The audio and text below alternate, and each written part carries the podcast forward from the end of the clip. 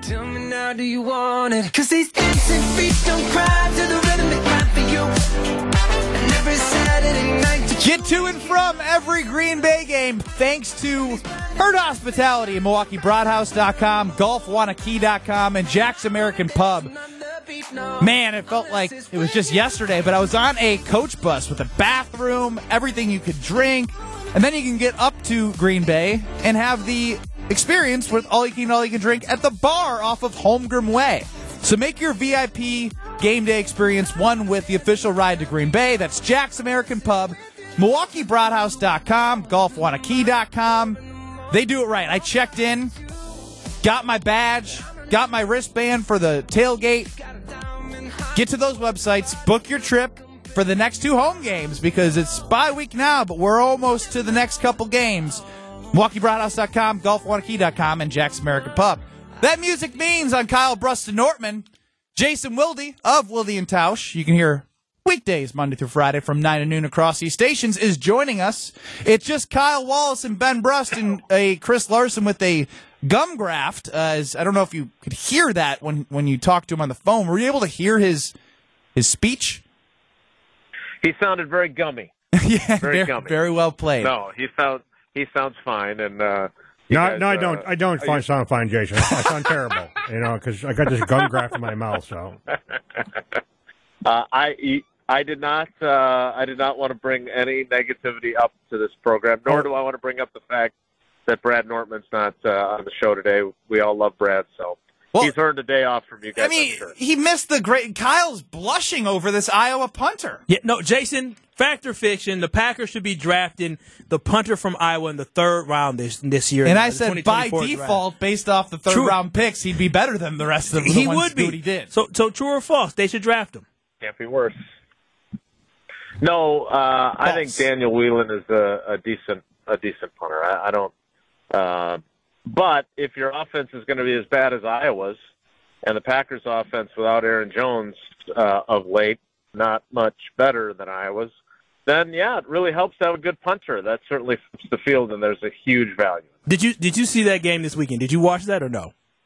I did not. I listened to Tausch on uh, the Varsity app with uh, Matt LePay, so that's how I took in the game. We were streaming it in the car as uh, the girls had a bunch of activities, so I was all over all over the place on Saturday. So I did not get to uh, watch the game. It sounds like I was better off. Yeah, you were. You absolutely were. Um, now we put this up on uh, KBN ESPN on Twitter. Did the poor, quarterback play around the NFL this weekend during the Packers bye week make you feel better about Jordan Love? It did for Kyle. Only 38% of people say yes. And my point about this is is is Jason, if you're looking for others to give you reasons to feel better about what you have, that's probably not a good sign. Yeah, there's a there's a phrase that I really like. Uh, the concept I don't like, but I like the the phrase, or I guess it's technically just one word. What aboutism? It's when you're somebody confronts you about something like you did wrong, or your favorite coach did wrong, or your favorite team, or your favorite political candidate, and the you decide instead of addressing what you or your guys or anybody else did wrong, you then decide to change the conversation to say, "Well, did you see what so and so did? Did you see the mistakes they made?" And I hate that. Yeah, somebody tweeted me about Brock Purdy, and I was like, come on. Yeah, I just I don't, you know, uh, look, you got to you got to be judged on your own merits. And uh, again, my frustration has been that this is not surprising to me. This is what I expected. Frankly, what I didn't expect was maybe the timeline that these things have happened. Like I figured there'd be a little more growing pains and a little few a few more issues first and then some improvement. And instead, you know, Jordan obviously had a really good game against the Bears and then uh good to decent three quarters against Atlanta and since then it's been, you know, one good quarter against uh New Orleans and not a very good game against uh the Lions and then a really not very good game in Vegas. So, look, th- this is a process.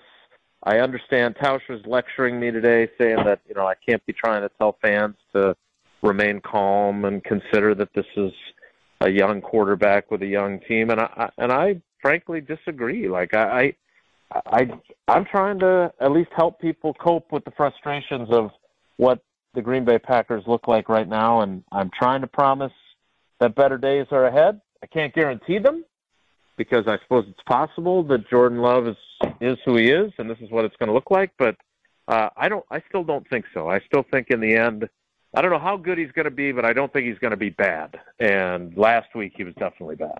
Jason, we have two minutes here, but I know yesterday you were on Sunday Karma for your weekly appearance at 10:30 on Sunday Karma that you can hear on ESPN Wisconsin every Sunday from 10 a.m. to 12 with Craig Karmazin. And you talked about the fact that you believe this team will be four and one if they had one guy, and that guy is Aaron Jones. Can you elaborate on that? Yeah, I do believe that. In fact, I'm going to write about it for the State Journal tomorrow because I came up to Elgton Jenkins in the locker room today, and I, I said, "All right, I I know you're not going to like this line of questioning because it puts you in a tough spot, but." And he got this huge smile on his face when he heard the question, and he was trying to find a way to both be complimentary of Aaron Jones and be honest about the reality of what their offenses look like, while not dissing the other guys that have played in his place or the other issues they've had offensively. And and he tried very hard. I don't think he succeeded. And then we had some time with Adam Stenavich, and I think Steno will tell you, uh, or he did tell us, yeah, they're just a different offense with Aaron Jones, but they didn't have him. They don't get to use that as an excuse. Uh, he did practice today, which is a great sign. And I do believe they would have beaten Atlanta and they would have beaten the Raiders had Aaron Jones been available to them. I think that's how big of a difference maker he is on such a young offense. They didn't. They lost. They're sitting at two and three, and we'll see what happens in Denver. Well, Jason, we appreciate you jumping on. We will talk to you Thursday. We got to get out for our great friends in Madison, Rutledge, and Hamilton. So you take care and be good.